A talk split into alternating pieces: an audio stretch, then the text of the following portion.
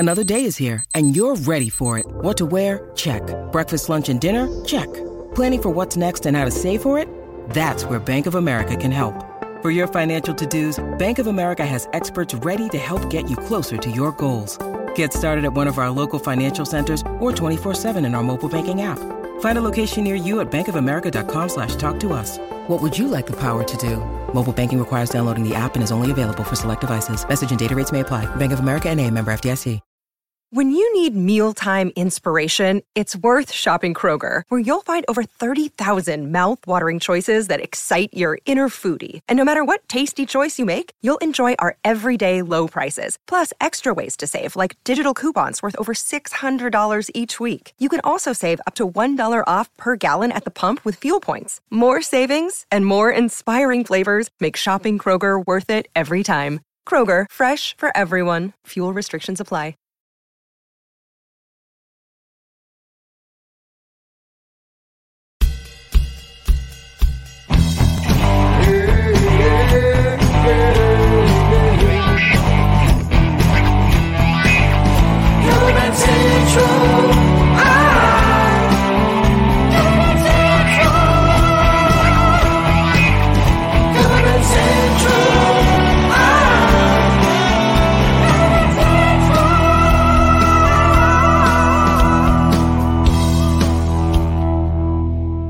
Yes, indeed. What's up, everybody? It is the C B C Wizdumb Hour, episode number one forty-four for June twenty-ninth, twenty twenty-one. I am Steve Whichell in New Orleans. What's up? I'm Tony B in New Jersey. You see how I changed the intro? I like that. Very you nice. Like it better? It's better now? It's much more gooder. Okay. Tony wanted me to t- change the picture of him. So Yes, I of course. Gotta yes. keep updating. Okay, keep updating, Steve. We're one forty-four episodes in. You know, we can't have the same pictures every week. And people are going to be like, which picture was different? You're going to have to go back and, and then, watch the exactly, intro again. They're going to go back and they can watch the intro and they can go back last week and look at the intro, then right. watch the intro this week and then try to compare them. And spot the difference. The so first person got... the first person to get it right will receive a free Cover Band Central sticker that I will mail to you uh, postage free. So you just send me your address and I will mail you a Cover Band Central sticker if you can guess which picture is different in the intro this week as opposed to last week. Huh? Do you like it? Hey, hey dude, your mouth is not, your mouth is not matching your words. What do you mean? Like you're like you're talking and then your mouth's going like this, but you're not saying the words of what you're saying when you're talking, so it doesn't match up. It's like a subtitle movie. Are you are you saying the timing is off? Okay, now it's back. It was. It was off. It was like there was a delay or something going on. It's a little weird. Right. Do Let's I have to repeat? Should I repeat the whole thing? That I said. No, they heard you. The it, just, it just looked like you were you were in a subtitled movie. There you go. I got a new toy. I got actually a whole bag. I got a whole bag of these things from Amazon, and nice. I got it for one purpose. One purpose only. To give away the gig. No. I'll let you guess. Oh, Ooh, you, let's let's play. Get, Stump the Drummer. Why would I think to buy this plastic toy or, or a bag of them? And I'll I'll let you hear the sound once again. I'll try to do it better though. This isn't a very good one.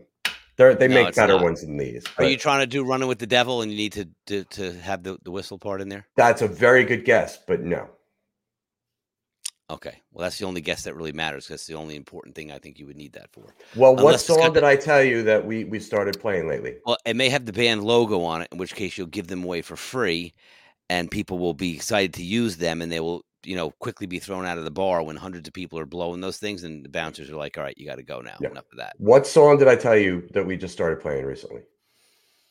I forget, dude. There were so many. You, you named a lot. No, I did not. Oh, Car Wash. That was one. Doesn't have that sound in it, though. Nope. Bad Girl? That was the other one.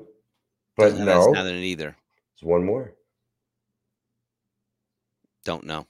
Hard song to play. I talked about, you know, it's it's difficult. There's a riff in it that happens three times that the ba- all the bass guitar and keyboards play simultaneously.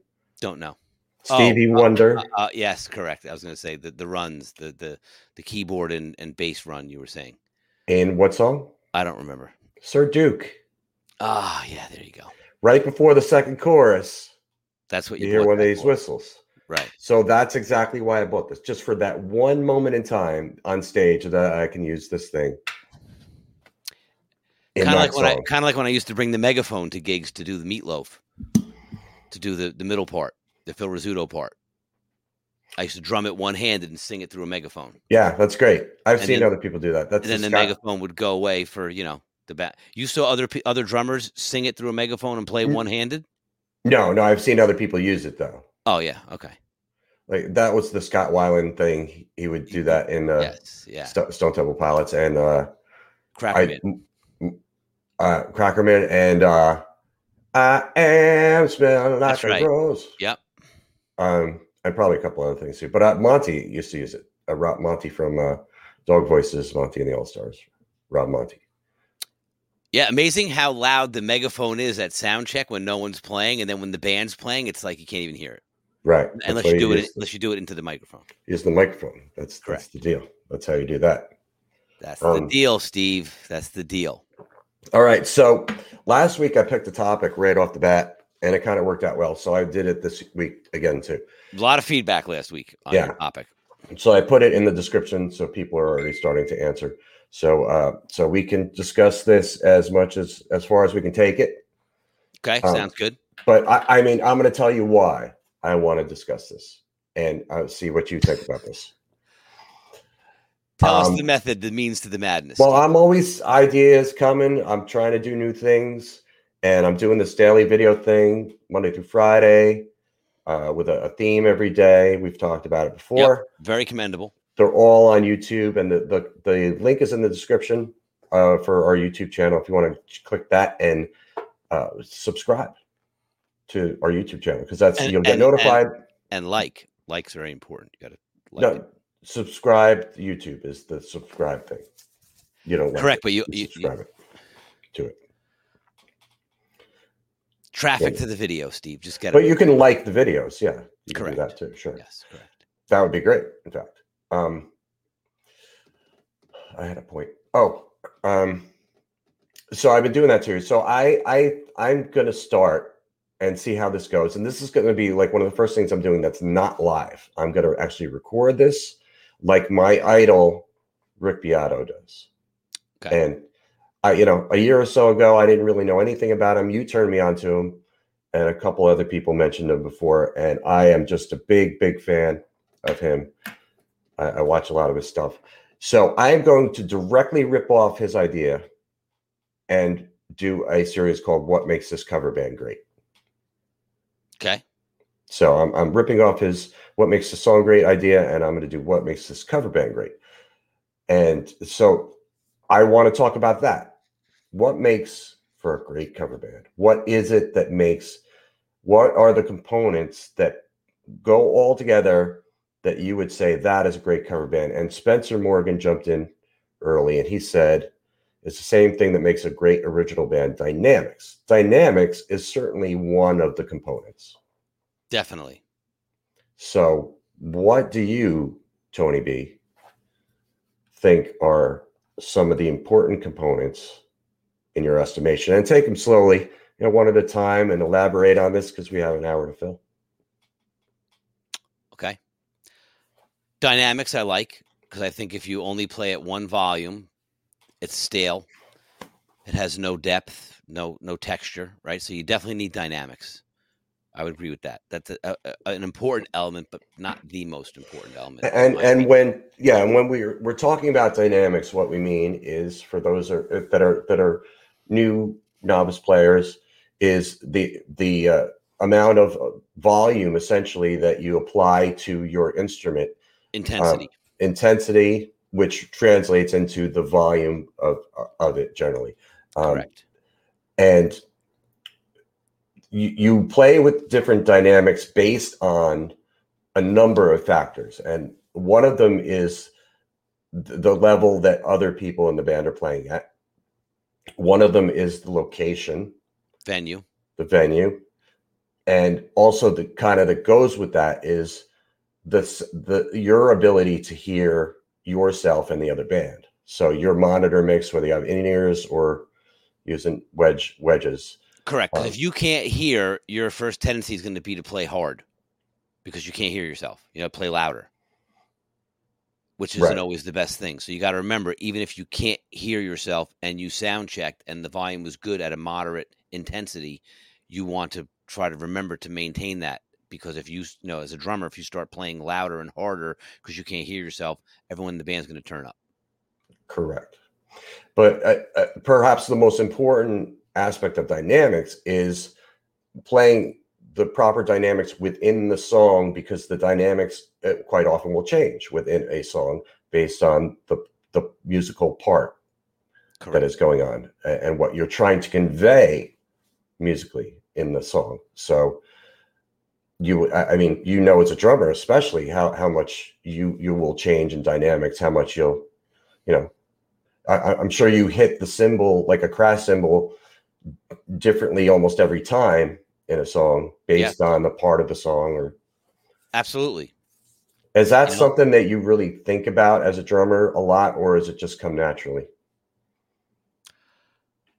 To me now, it come, it, it's always come more naturally. I think as you evolve as a player and you get more experience and you you have more time on the road, so to speak, you know, and, and, and more gigs under your belt, you start to, it starts to become a natural progression to where, you know, over the years I've gotten thinner cymbals, not necessarily smaller in diameter, but thinner. And, um, you know, I'm a big fan of like a lot of the Sabian, the, the, the, the ozone type, you know, crashes where they have the holes in them. So it looks like right. a flying saucer, like Swiss cheese. Yeah. But the thing I love about that, like as opposed to using, say, like a, a rock crash or a heavier full bodied crash is, you know, when you hit that crash, whether you hit it light or soft, it, it could be one dimensional and it's going to have a clangy, clanky sound to it. But when you're a young drummer starting out, you have a tendency to hit the cymbal, not really swipe it. You know, as you learn okay. the instrument, you swipe the cymbal, right? So you're not hitting it like a direct blunt blow. And the thicker the cymbal, the better chance you have a crack in it. So when you have a thin cymbal, especially one with the holes in it, when you do strike it, even if it's, you know, hard, it's going to be loud and fast. So it's going to bam, and it's going to it's going to quickly dissipate. It's not going to have a huge amount of resonance and clanging. And even if you're cr- crashing on it, you know what I mean? It gives you a nice wash, but it doesn't have an overwhelming amount of ring and overtone to it. You know, cymbals have come such a long way, in the, even in the past ten years, than they have, you know, even in the past five years. The technology is always changing. But to right. your point, if you're playing a song like Won't Get Fooled Again by The Who, there's not a ton of dynamics in that song. You know what I mean? In general, it's pretty much out of the gate. It's full, you know, it's a. Well, you're talking you know, about Keith Moon, who didn't really practice dynamics as, as much. Correct. As so I'm other saying, so yeah. when I'm, if I'm playing in that mindset, then yes, I'm hitting the cymbals in an aggressive manner. And, you know, I'm not really thinking about, you know, keeping them quiet. But if I'm playing a song like, let's say, um, like when we used to play, um, what's a good example of a song? Like uh, uh, Counting Blue Cars. You know that song? Yes, Deshawala. Deshawala. Deshawala. Correct. So it's yeah. a very, di- it's a super dynamic song, super dynamic.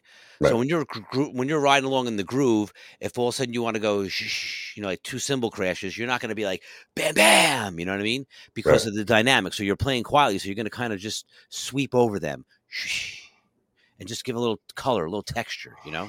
Right. So, so I, I think cymbals can be super musical, and if you go oh, on yeah. YouTube and Google some drummers that are, you know, demonstrating different nuances of cymbals, uh, you'll see that you can be very musical, you know, yeah. with what you play in your cymbals. And I remember seeing Jerry Gaskell from King's X do a drum solo, and uh, a minute of it was just, just cymbals, just cymbals, a groove, yeah, a groove with cymbals, but they were they were peisty, so they were like almost sound matched, but not exactly. So right. he had a, so as he was grooving, he'd go.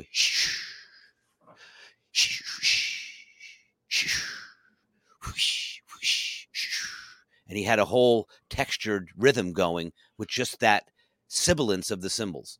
So right. to answer your you know, the long-winded answer to your question is yes, I am thinking about it when I'm playing, but I'm only thinking of it from perspective of what texture do I need to add in this part of the song. I'm not gotcha. Constantly thinking like, oh, I got to make sure I don't hit that cymbal too hard. You know what I mean? Right.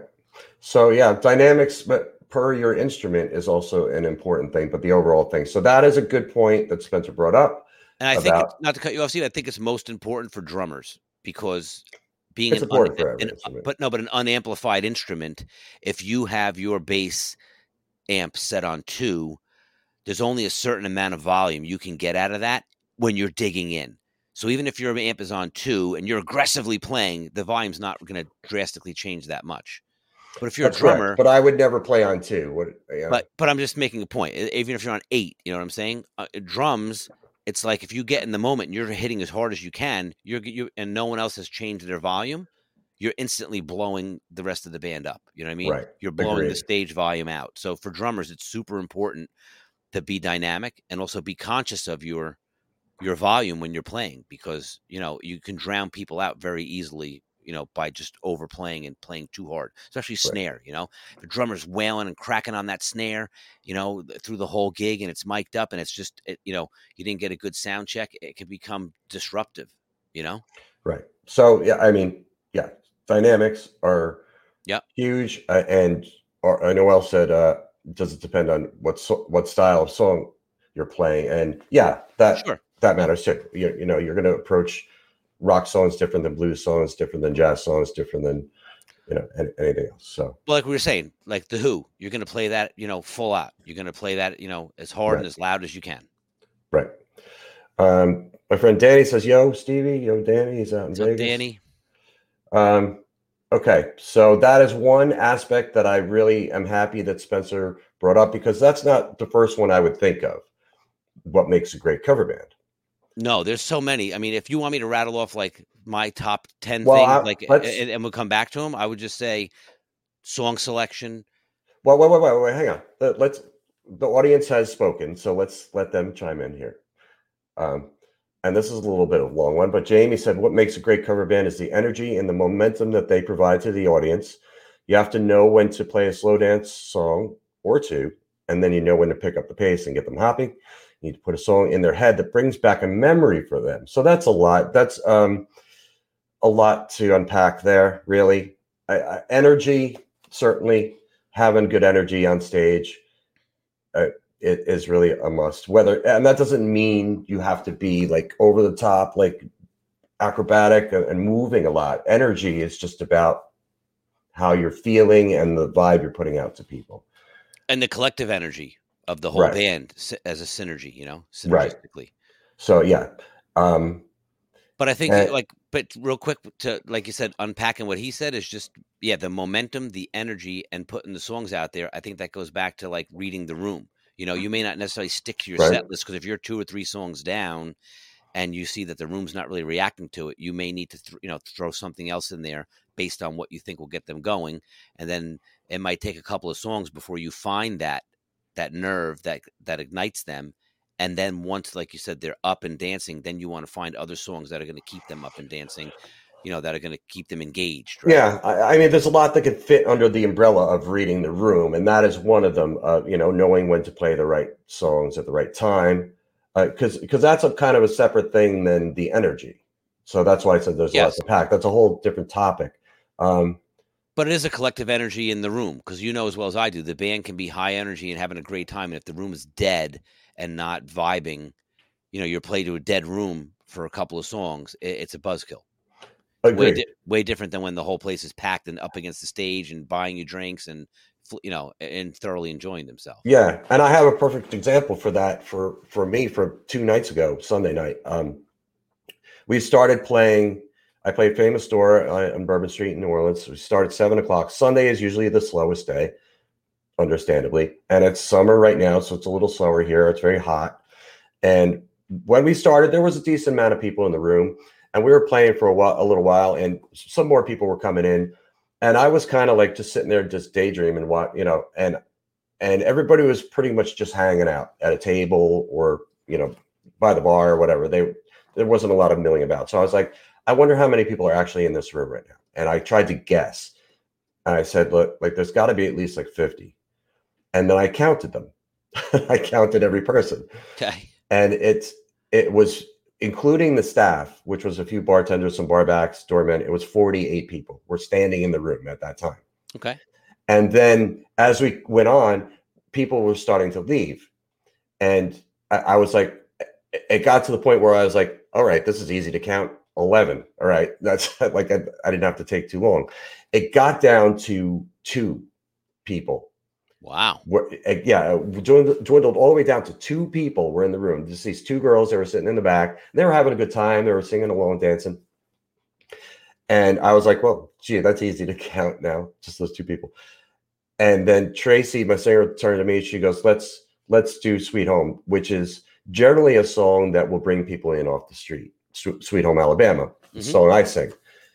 So I'm like, okay. And so we did it. And sure enough, two people walked in, another three people walked in. And then fifteen minutes later, there were far too many people in that room for me to be able to count. Like there was way more than the forty-eight for when I counted earlier. There was like, there's no way. Now there's people moving around and stuff. So to, to tie that in with what you're saying about the vibe, it's like we, we, we weren't upset. You know, we were having a good time on stage and we're laughing about it. The fact that there's only two people left. So like, ah, you know, we'll just do this song to try to get people in, and had fun with it. And it worked. So we had a collective, really positive energy on stage. And then I think that translated out to there. And plus the timing of it was, it was probably just after dinner time now, and people were getting out of restaurants and they were walking around sure. and they hear, oh, let's see. They hear a good song. Like, oh, let's check out this band. And that's basically the way it works there on Bourbon Street. But So. Yeah, that's an anomaly too, right? Because that that whole scene down there, like you said, it's a constantly rotating, revolving crowd. So you right. can go from one hundred to five people, you know, in the course of an hour. Just like so that. I mean, less than an hour. In, yeah. out, right. You know, it's crazy because I played Saturday night right after it rained, super humid, like death hot out on Lake Apacon, you know, on the water, um, no breeze, dead still air. Um, but packed place. The crowd was packed. People were into it. They were all sweaty, didn't care. Um, you know, and it's funny because I forgot of all things. What do you think is the one of the worst things a drummer could forget to bring to a gig? A throne. Ding, ding, ding. There you go. So, I yeah. So I get there. I realized, for the, and I've never done that. So. All of a sudden, I, for, I forget my throne because I took it out of my bag and I was using it for something else. I forgot to put it back in. So long story short, I have to makeshift a plastic, you know, chair with my stuff piled on top of it with a moving blanket folded up. And I, I made it work. So about a quarter of the way into the second set, this guy, I noticed this guy off to my to my left, and he's standing pretty close by, and he's totally engaged, and he's watching the band, and he's watching me more than anybody. And I'm thinking, this guy's got to be a drummer, you know, just because he looks like a drummer. Right. We finish the song. He comes right up. He's like, buddy, I'm a drummer. I live next door. I have a rock and sock hydraulic throne. You want me to go grab it real quick? I'll be right back with it. I'm like, yeah, great. Dude ran ran home, came back five minutes later, brought a throne. That's so, great. I, yeah. He should have known, like, while you were playing, to just go grab it and, and yeah. be, like, well, maybe you know I was coming, I, I was almost tempted to tell him like no because I'm I'm good now, like I figured it out. I've, I've played you know thirty right. songs already uh, on this lawn chair, but nonetheless, and they, the guy brought it down. It was great, you know. But what's the chances of that? You know, the guy living next door and having the throne. That's fantastic. You know? And it, all right, it was great. So I do have to get to. There's a lot of comments here, but so hang on. But we broke all the rules, Steve, okay. because the guy said casual. It's ninety-five degrees out. It's humid. You probably don't want to wear jeans and like black shirts and like regular band gig attire. You should probably wear tank tops and shorts. And if you have them, like bare feet or sandals. And that was pretty much the vibe of the place. You know, people were, it's a dinner place, but they were, it was very casual. Right on. Very good. All right. So Brian said, having a planned set list is a component that makes a uh, great cover band. He's seen bands that stop playing almost after every song and decide what to play next. The crowd gets bored. I would agree with that in most cases. Dead um, air is definitely an enemy. Yeah, it is. I, I, I'm in this circumstance, in the, w- which I haven't experienced a lot before, but the club I'm in, we can get away with it. Not really dead air, but stopping and starting. We rarely go song to song in this band, in this club, because we can. Because it's like, the way the room is set up, you're very engaged with the audience. And Tracy, our singer, is, is excellent at engaging with the audience and getting people involved. And um, people that come in there in that room generally stay. They just stay. And there's still, even between songs, Tracy's saying something on the mic. I'm saying on something on the mic. Uh, my guitar player might be playing a little interlude. He plays like, if if there's nothing going on, he'll always start playing like a little like Beatles instrumental interlude. Uh-huh. So we always keep something going on on stage. But I would say in most cases, ninety-five percent of the cases, Brian, you should have a planned set list. You should go in knowing what you're you're doing, look confident on stage, and not look, like he said, look at each other like, all right, what are we doing next? You know, nobody wants to see that from the crowd. No, you know, you, definitely not. It makes you look amateur-ish. Yep. Um, so that's an excellent point, Brian. That's an excellent component. We could probably list like fifty components of this, which is good for my web series that I'm going to do. There, my there you go. YouTube series.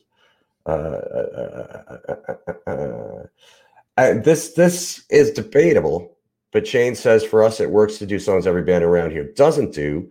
For example, A C D C, most people play Shook Me All Night Long. They do Shot Down in Flames and Long Way to the Top. He wrote Shit Down in Flames, but it, he meant Shot Down in Flames. Yes, but you know what? I would I would agree with that only because after playing in Weisenheimer's and playing all the usual songs that every band plays, right? Playing them well, though, and having a couple of eclectic mixes in there, like, you know, Paradise by a Dashboard Light or Last Dance or songs that are a little out of the norm, you know? Then shifting to the new band, O C five, where they play, like we've discussed many times, you know, a very vast, obscure So, set list of hits, you know, great songs, but not, but I've never heard a band play them, you know, ever. Right. And that's the one comment I can say now. I've played probably six or seven gigs with these guys, and every single gig, people always come up and say, "Hey, you guys sound great. Really enjoyed you guys." You know, which excellent compliments. But every gig, at least five people say, "Can't believe you played Junior's Farm by Paul McCartney and Wings. Can't believe you played this song. Can't believe you played Bye Bye Love by the Cars, you know. Can't believe you played New Sensation. Can't believe you played this, that, that, you know." They, they say that they stayed. The reason they stayed was because they couldn't believe the songs we were playing. They've never heard bands play those songs before. And they're great songs, but they're just not your usual cover band mainstream, you know, repertoire. Right. And that is definitely a contributing factor to making a great cover band, playing songs that nobody else plays and doing them well. However, you could still have great cover bands that do play the same songs that everybody plays, but they do them well and they're appropriate for the gig. Absolutely. Which is my case, where we play some songs that everybody would groan at. Mm-hmm. I sometimes groan at. Anybody t- calls Brown Eyed Girl, I groan. But we play it. But I do groan. And like I said, m- you know, these guys have been playing these songs for years. It's exciting for me because I've never played them before, you know? Right, right. So it's exciting because I'm just, I'm now I'm getting comfortable with them, you know? You know how it is. You learn seventy songs. You got to play like ten gigs worth of songs to really lock them in, at least for me, you know what I mean? Yeah. To, to, to have them where like I'm comfortable and I don't need to even think about it anymore, and I can be creative, you know? Right. And if they're great songs, who cares how many times you play them? It's it's always fun to yeah. play a great song. Absolutely. There's some. So I was just thinking about it the other night, and I've said this to you before, definitely, um, probably on, on earlier shows, but um, we were playing "Don't Stop Believin'" one of these nights this past weekend, and I was just thinking, man, I still love playing this song. I love playing it. It's fun to play on bass. It's fun to sing the the harmonies to it. And it's fun watching the crowd go apeshit. As long as the drummer knows the groove and plays it correctly. Right. And not yes. many do. Yeah. Well, many do here that That's I've good. played with. Um, but uh, yeah, it, it's, it's Steve Smith. There, there's a tutorial on that, isn't there? On YouTube. Yeah, you can go on YouTube and he shows you exactly how he plays it. Yeah.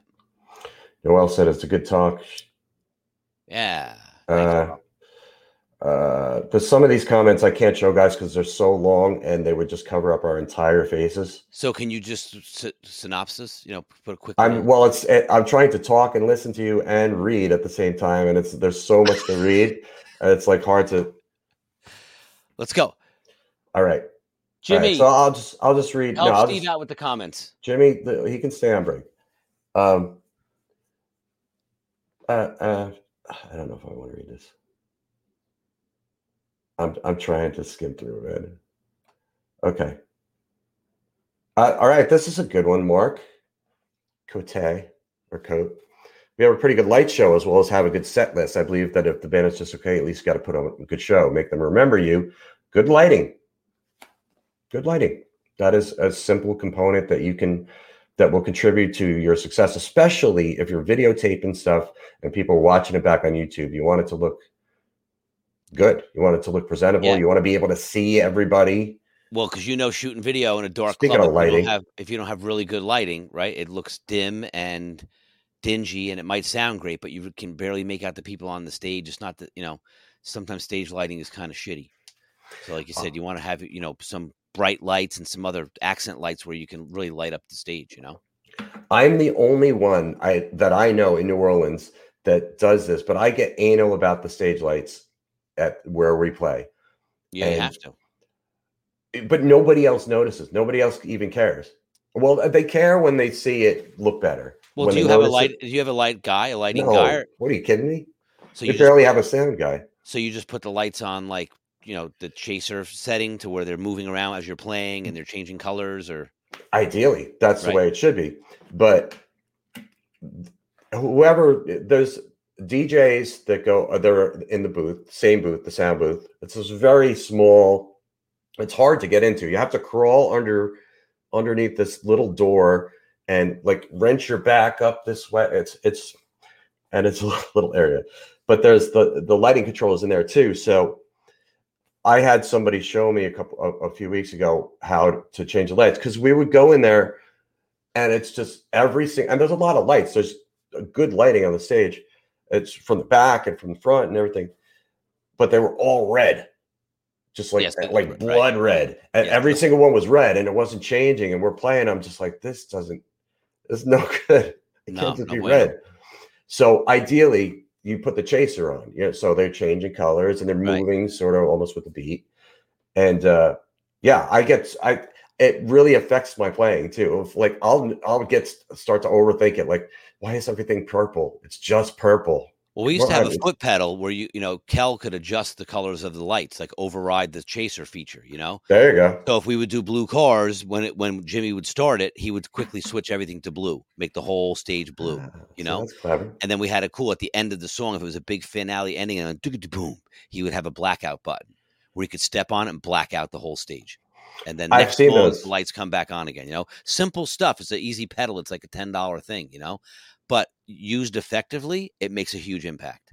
Yeah, it's a good point. Because that's if you had a real light person and a light show, that's the things. Those are the things yeah, they would be doing. You go see a professional band, you know, that's what happens, right? You know, lights are on, lights are off. It's not just lights on all the time, you know? Right. Yeah, especially like the arena shows that where yeah. it's, it's massive production. And again, that's a sense of dynamics too. It's a visual dynamic, not just good an, point. An, an audio dynamic, you know? That is an excellent point. Visual dynamics. Yeah, it is because it's the same thing, right? It's texture.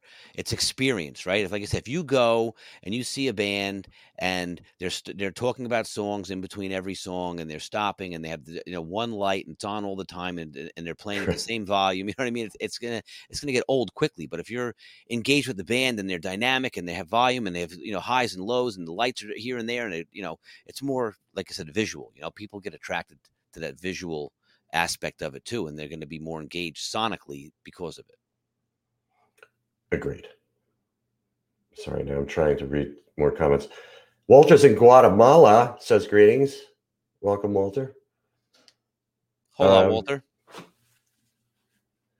I mean, this conversation, Gregor, we're not going to get deep into this. We've had this conversation before, but uh, do, do you do them like the records or you do your own take on them? I don't think that I, that is a conversation to have. And it, you can go back to previous Wizdumb Hours and, and hear us talk about it ad nauseum. But I don't think that is necessarily a thing you consider what, as far as a cover band being great. Unless you, you, you see them say, oh, man, they did this incredible take on Satisfaction by the Rolling Stones, way different. Then, yeah, that's that's a contributing factor. But you could also say, wow, they did it just like the record. It sounded amazing. Correct. You know, so, and we've had so, the debate between cover and tribute band, right? Like tribute band, you know, e- even those bands, when they play live, they stretch the, the, the originals too, you know? They stretch their own songs, right? When you hear a live version, it may be slightly different than the record. Right. Yeah. You'll be proud of Scott Tony. He says, as a drummer, he prides himself in playing Don't Stop Believin' as close to the original. He always gets a kick out of guys who don't even come close. You can watch Steve Smith show you how to do it. Um, at least make an effort. Dude, I couldn't agree more with that effort. Yeah. Because I can totally appreciate that, because when we used to play that in Weisenheimer's, I had many drummer guys come up to me and say, dude, it loved that. I really enjoyed the fact that you played it right.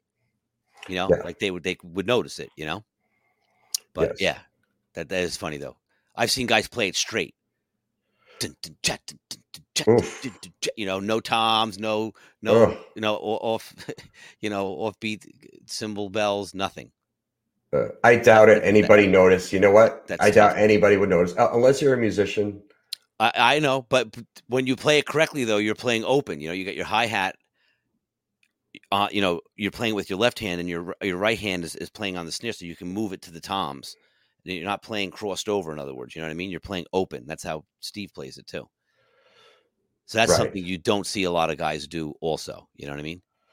They'll Agreed. play it correctly, but they'll play it crossed over hands, and they'll be reaching out as opposed to playing open and having the versatility. Right. All right, so Walter says, a good cover band should have a differentiating factor, like a great singer, good show, a star player, also known as a well-known musician, a singer that has great interaction with the crowd. Um, yeah, Walter looks a little young there. Tell me how old you are, Walter. But that definitely helps. I mean, he's correct on all those fronts. You know, if you have, you know, a, a, a superstar guitar player, you know, an Eddie Van Halen type guy, or you have a great drummer, you have a great singer, you know, that will definitely set the band apart. Sure. As sure, long sure. as everyone else is not too far behind, you know what I mean? You can't have a superstar singer and the band's like a B plus, you know? Correct. Oh, Walter says he's forty-three and he's laughing. Doesn't he look like, if that's his picture, that, doesn't he that, look very that, young? It could be his, one of his relatives. It could be one of his family members. It may not be him. Be, maybe not be him. But, but he may look. forty. He looks real good for forty-three, though. You know what? forty-three, you're know, still young, my friend. I got to move you're... to Guatemala and get some of that food and sun. Um, Culture. Is that, is that where it was from? Yep, Guatemala. Yeah, that's yeah. right. Good oh, memory. Yeah. yeah. Uh, all right, so. What else you got there, So Steve? Uh, uh, Pete said his emphasis of these days is on putting on great theatrics, dancing, and in-between song banter. Great musicianship yep. only gets so far in the club environment. Yep. People want more than just great music, and that is absolutely true. If you are playing in a band on stage and getting paid for it, you are in the entertainment business, and you are meant to entertain.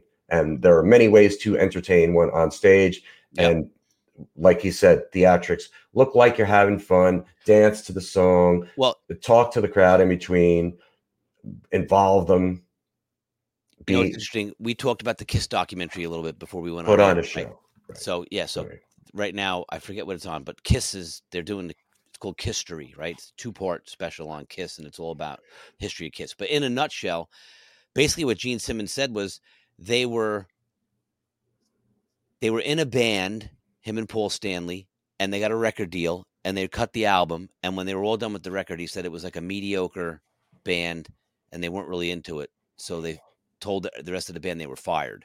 And then the band said, well, you can't fire us because we have a record deal and we're signed to the label. So they said, okay, well, then we're going to quit. So they quit the band. Then they formed Kiss, and he said they auditioned a bunch of guys, and they got the best of the best, and they ended up with Ace and, and, and Peter Criss and him and Paul. And he said they went out, and they were they were playing, and they were great, but he said there was – they were blowing all these bands away, but no, they had no no differentiating factor, you know? So they decided to, they, the New York Dolls was a big band at the time, and they were kind of like dressed in drag. They were real, you know, pretty boys, and they had, it was before yeah. hair bands, you know, this is like mid-seventies. David Johansen. So they went the other way. So Kiss said they tried to do that, but they were, you know, Gene Simmons is this big six foot four, six foot six guy, two hundred twenty-five pounds, nothing really sexy or feminine looking about him. You know what I mean? So they went to the cl- the makeup store and bought clown makeup, and they went back and said, you put on your face whatever persona you want to be. And that's how they came up with it.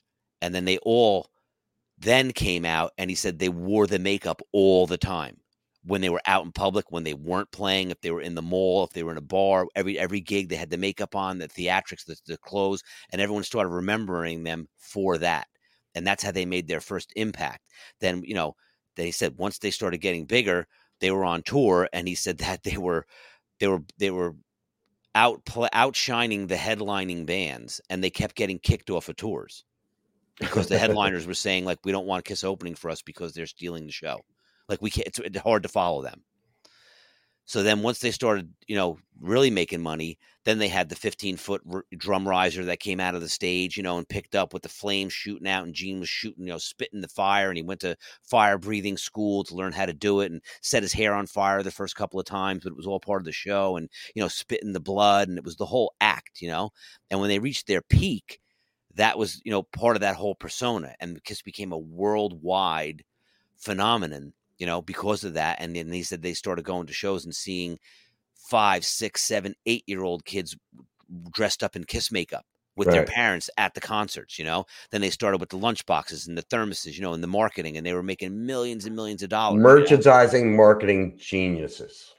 Big they time. Were. But they kept evolving themselves because he said every time that they would start to fade out, like, you know, then they had turmoil in the band, and I don't want to give it away for everybody, but, you know, they had to keep evolving to the point where then they unmasked themselves to try and get a, to get a new, you know, fervor behind them of saying, like, okay, like it, it's it's the the old shtick with the makeup is old now. And plus, you know, once Ace and Peter left and they replaced them with um I think it was Vinnie Vincent, Vinnie Vincent and, and Eric, Eric, Carr. Eric Carr, he said the band was kick ass, but they didn't have the, the you know, Vinnie Vincent had his own makeup and Eric Carr had it wasn't the cat Peter Criss anymore.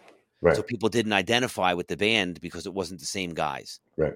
And that's when they had to change it up and take all the makeup off as a marketing ploy to say, hey, listen, we're not selling albums. You know, people have lost interest. They're onto other things now. We missed the boat. It's hairband time now. You know, we went right. to the eighties and, you know, early yeah. nineties, and they needed to, to reinvent themselves. But they constantly did, which was pretty cool to see their evolution of how they did it. But that was the original shtick. He, Gene said, and Paul said, we have to do something so outrageous that it sets us apart because we're a great band musically, but we, to, you know, the, that gentleman's point, you need to put on a show. Right. Yeah. And once they did that, they became superstars, you know? Yeah. I'm going to check out the Kiss documentary. I, I haven't had a chance to see it, but yeah, it's pretty I, cool. I will definitely ch- check it out. I was a big fan of Kiss. Um, uh, uh, uh, uh, yeah. Pat says, I mean, this is one, a no-brainer. All you have to be is fun. And if you have fun, it will translate. And that, that is part of something that makes a great band. If I see a band and, I, and if I go out to a club and I see a band and they're all having fun, I'm going to say they're a great band. And I'll say, but yeah, okay, the guitar player didn't really play that solo, right? And uh, well, like we yeah, said, maybe about- the singer was a little flat, and maybe they didn't really hit all the harmonies, but then they were fun. So yeah, that's look, look at back in the day, Dog Voices, right? They weren't right. the, the tightest band on the circuit, but they were definitely the, the biggest band. You know, it was yeah, party. They were great players, though. They were was, all great was, musicians. But, but it was party time, is what I'm saying. You know, the, oh, yeah. the, the people went not to go because they wanted to see the guitar solo. You know, right, right. Steve said, "Entertaining first. Too many bands are way too serious," and I agree. People yeah. are out having fun. They're drinking. They're out with their friends. Out on a date. Whatever it is, they're and out. I don't want to see the lead singer with a puss on. You know, like not like, looking like he doesn't want to be there. You know. Yeah. Uh, yeah. I mean, Pete. I'll give him his little soapbox here, but he said it irks him how many club cover shows are boring to watch. You can tell them they're just going through the motions. No wonder people hire D Js. Yeah. Well, that's one of the reasons for, I mean, there's many reasons. Pete hasn't hire. seen a good band, obviously, in a while. Well, no, I'm sure he has, but there, there's many people that hire D Js for different reasons. So, you know, it's not, you know, we don't want to slam on D Js because they have their own thing. Um, Uh, yeah, and Steve also said, uh, live music is at a crossroads. It's our responsibility responsibility to keep it alive. Don't kill it trying to be uber precise. Just be fun and joyful. And yes, I agree. It's our responsibility to keep going. That's part of my mission with Cover Band Central. Um, yeah, but did, fun fun factor is definitely important. Like, you got to get the crowd engaged, and if you're having fun and laughing and having a great time, and you're not too serious, you know what I mean? Then the people are gonna are gonna take it that way too. You know, agreed, uh, uh, big time. And band, yeah, Walter mentions band chemistry is important. If players are good enough, the band as a whole sounds better if they're having a good time. and the excellent players that hate each other. And we have both been in those situations where we're in a band where somebody doesn't like the other person.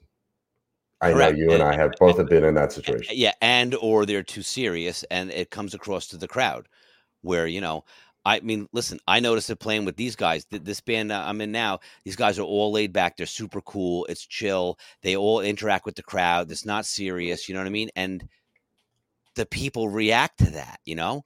There's mm-hmm. banter, pe- crowds talking to you in between songs. People are coming up, requesting songs. People are jumping up and dancing. They want to get on the mic and sing along a little bit, which, you know, is a touchy thing sometimes. But it's just a different vibe. So when you, you know, you like you said, the energy that the band puts off definitely gets absorbed, assimilated by the crowd, and then reflected back to you, you know? Yes, absolutely. So if you're having a great time and you're loose and you're partying, but, you know, the band sounds good too. I mean, I think first and foremost, the band, you got to have fun, but the band has to be tight and sound good. If the ba- if the sound is crappy and the band's not tight, I don't care what you do, it's not going to be good. Right. Yeah, absolutely. So you need being, a foundation being, to build on. Yeah. So, I mean, you could simply say for what makes a cover band, this co- a cover band great is good musicianship and overall, you know, being tight with each other. Yeah. And, um, and, and not hating people in the band. And then you can build a tremendous entity from that. Yeah. I, but, but it, it, I'm, I'm going to do this video series and I'm trying to look at it at the point of view of if I'm watching a video. So I, I would like people out there in the Cover Band Central audience, if you want me to feature your band and you think your band is great and you think that you have a lot of these components that we've been discussing, send me a video, send me a link to videos, your website, your Facebook page, and I'll check it out. Send it to Steve at cover band central dot com. Make sure you include links as much as you can and as much information as you can. And if, you know, if you fall under this umbrella with all these components, then I will feature you in my video series that I'm going to do that I'm ripping off from Rick Beato. Um, So well, you shouldn't really say that you're ripping it off from him because I'm not. I'm inspired you're, you're, by you're inspired by and fueled by, you know, your passion is fueled by the inspiration that he's given you from what he's done with it. And now you're going to take that inspiration and go in a little bit different direction with it, but feature something else that's great. Right.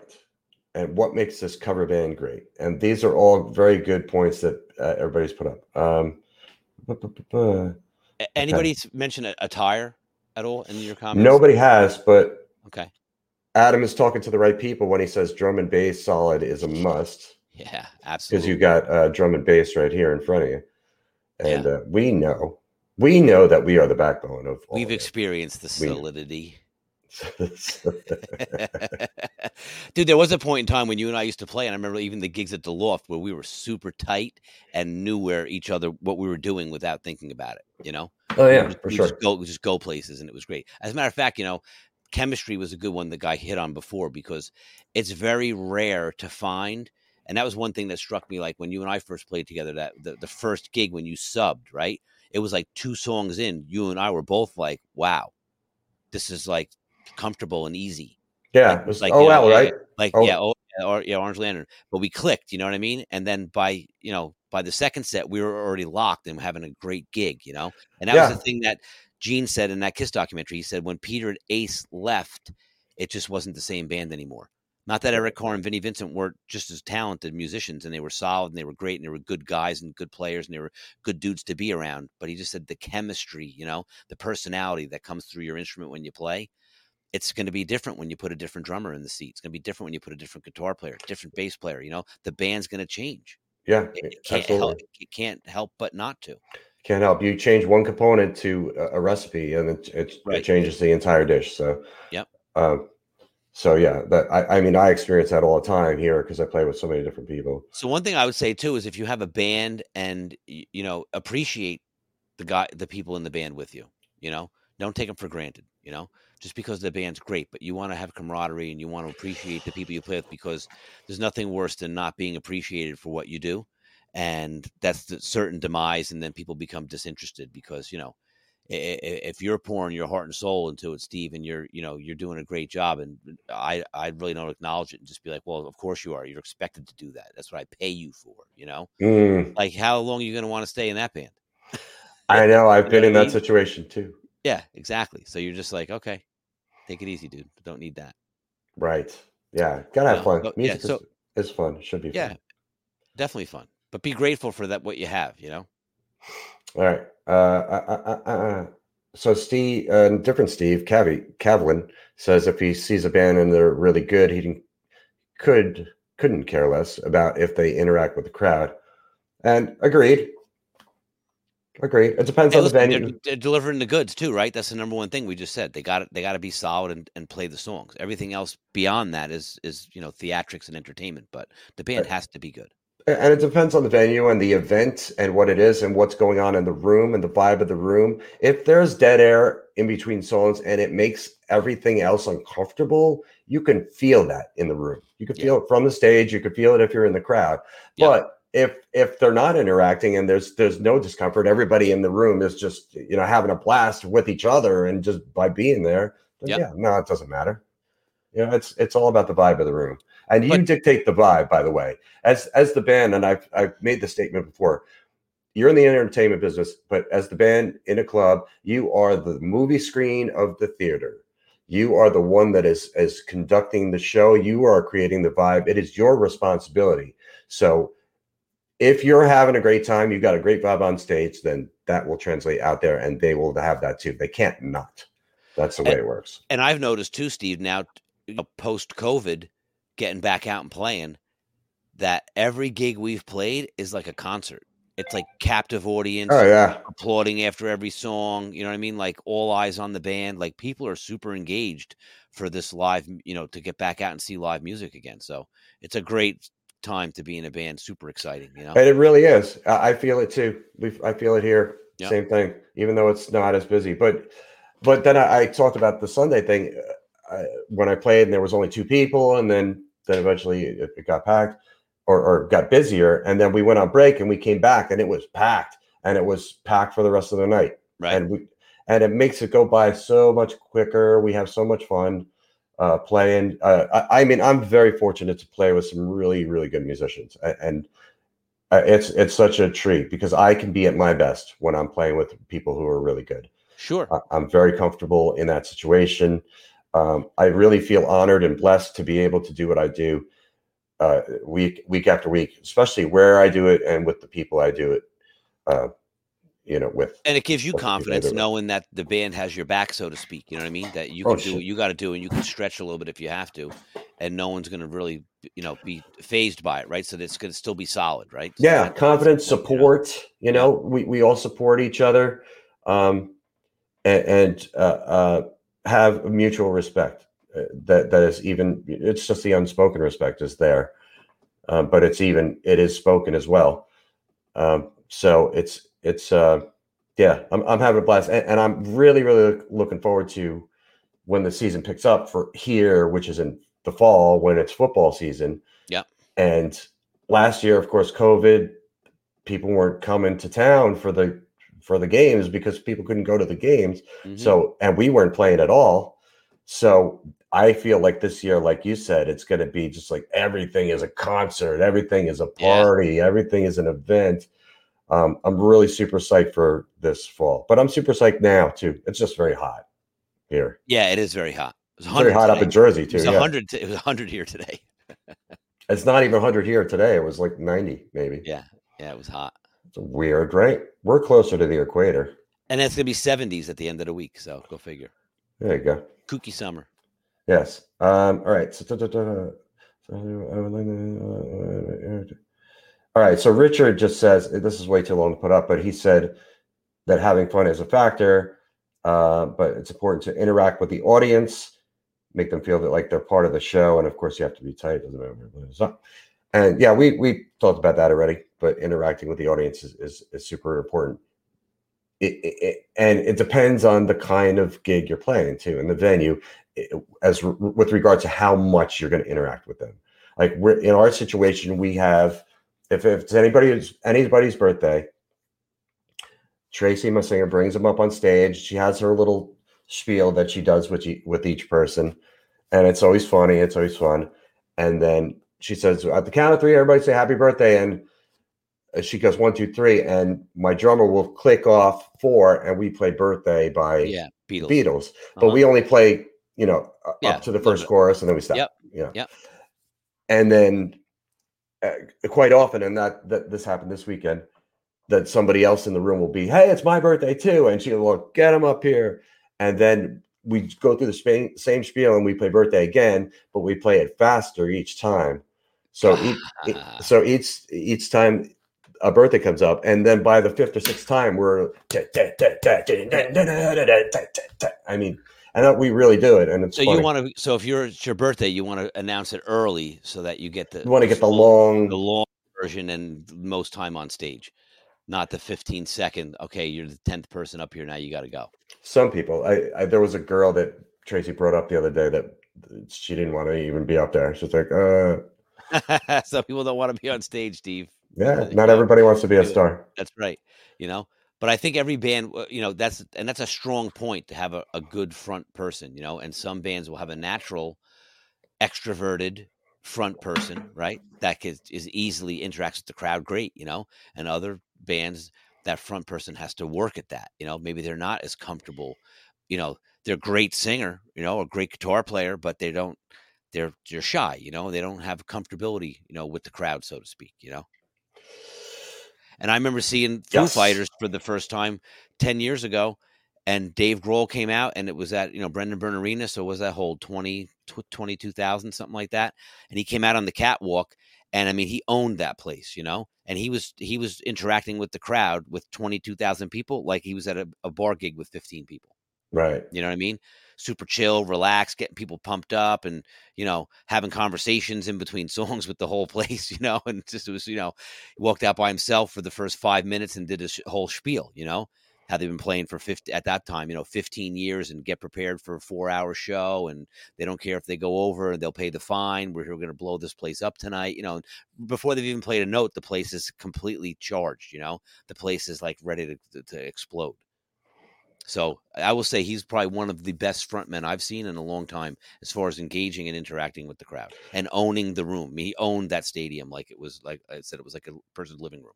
Yeah, you could tell Dave Grohl is just super comfortable in his own skin. He yeah. he he is who he is, and he is proud of it. And I, he has been in this industry since he was a kid, you know. And he played yeah. in one of the biggest bands ever in the history of rock music yeah. it, when he was very young, and, and so. And he's, but he's come a lot, lot further, obviously, in Foo Fighters. But well, he took the ball and ran with it for sure, you know. Yeah, he's one I want to interview, Dave. I want to get Dave. I want to talk to Dave. Let me know when you get him. I will. I'll have him on uh, Wizdumb Hour. Anybody yeah. know his number out there? Let me know. E- his email. his email. Send me his email. You don't want to speed dial quick. I got to talk to Dave. Yeah. Um, so today I had this. I did this uh, uh, webinar thing with Bandzoogle, and it was really, really cool. It's this guy, Dave. His name is Dave Cool. That's his actual name. Dave Cool. Dave Cool. Was he cool? And, yeah, he was very cool. Um, cool from Bandzoogle. Bandzoogle is one of the best websites out there. It, it's the industry leader as far as m- making websites for musicians and bands so and musicians. Th- that's right. That's- we were going we were going to talk about that, and we're going to run out of time. So we you got to bring that back up next week, because I want to talk about websites, because I'm going to be getting mine going soon too. So I need to understand. I I, I was just about to wrap it. So it, it's yeah. Wait, I was but, doing but, but a commercial, to, Tony. You can't interrupt. Hang on. But what I wanted to what I wanted to say was, and you can go back to your commercial was, dude. Think about that though. He, that means when people walk up to him, he they say, "Hey man, what's your name?" He goes, "Cool, Dave Cool." I think he's humble about it. I don't think he acts like that. That that's but, the impression I got. But he could. But he could if he wanted to. I did a webinar this afternoon. It's on the YouTube channel. Please go watch it and check it out. Uh, he he and Bandzoogle are offering Cover Band Central members a special discount, thirty days free trial, and fifteen percent off your first year. And the, the prices are super, super duper affordable. And there's nobody better out there. They're the industry leader in websites for musicians. You need a website. If you don't have one already, you need one. And if you have one and it sucks, then you need to sign up on Bandzoogle. This, I, I swear, I wouldn't pitch this to you guys if I didn't really believe in it, if I didn't really mean it. um, this is the real deal. So check out that webinar from earlier. Um, it's on our YouTube channel. Subscribe to the YouTube channel, please, and click. Just click on the link in the description, and then and, you'll see the interview with Dave Cool. And it's Bandzoogle with a Z, right? Bandzoogle, yes. Cool. Um, we we uh, we had a great time talking this afternoon, and he gave a lot of really good pointers to musicians for um, for designing websites and the stuff you need. And Bandzoogle sets it all up for you, easy peasy, drag drag and drop, click and point, point and click, and you get it done. drag and, and drop. Yeah, drag and drop and lock point, and pop. And point and click, you know. And do all good. Those things. Robert said, great show, guys. Thanks, Robert, for watching. I love Robert. He's a good friend, a awesome. bass player, excellent bass player in New Orleans. Plays with Rockbox at Fat Cats on Friday and Saturday. All right, guys. Thank you guys for tuning in for this, number one forty-four. We will be back next week for one forty-five. And go out make, and make your band great. Make Take your band great. Down. Watch out for make my great. new series. Right. Uh, make sure you check out the daily videos I do Monday through Friday on the Cover Band Central channel. All of them, they, they are all archived on our YouTube channel. Make sure you subscribe to that. And uh, we will see you next week. Cover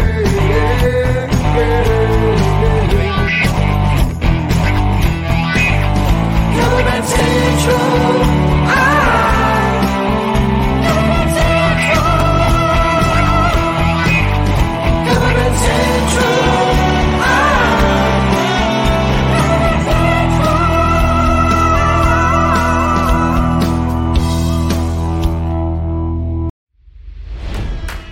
It's N F L draft season, and that means it's time to start thinking about fantasy football. Fantasy Points dot com features industry-leading experts and prognosticators using proprietary hand-charted data to help you score more fantasy points. Fantasy Points dot com is the place to go for whatever kind of fantasy football you play. Whether you play fantasy football, daily fantasy sports, or do a little bit of everything, Fantasy Points has the meticulously researched content to guide you to victory. And why wait for the fall? Fantasy Points also covers the new spring football league, the U F L. Join the guru, John Hansen, Scott Barrett, Joe Dolan, and other massive names in the fantasy football universe with an exclusive offer. Use code Pantheon for fifteen percent off any Fantasy Points package, including the all-in package, with access to every article, tool, and data nugget that Fantasy Points has to offer. That's Fantasy Points dot com and code Pantheon for fifteen percent off at Fantasy Points. Fantasy Points dot com. Code Pantheon. Score more fantasy points.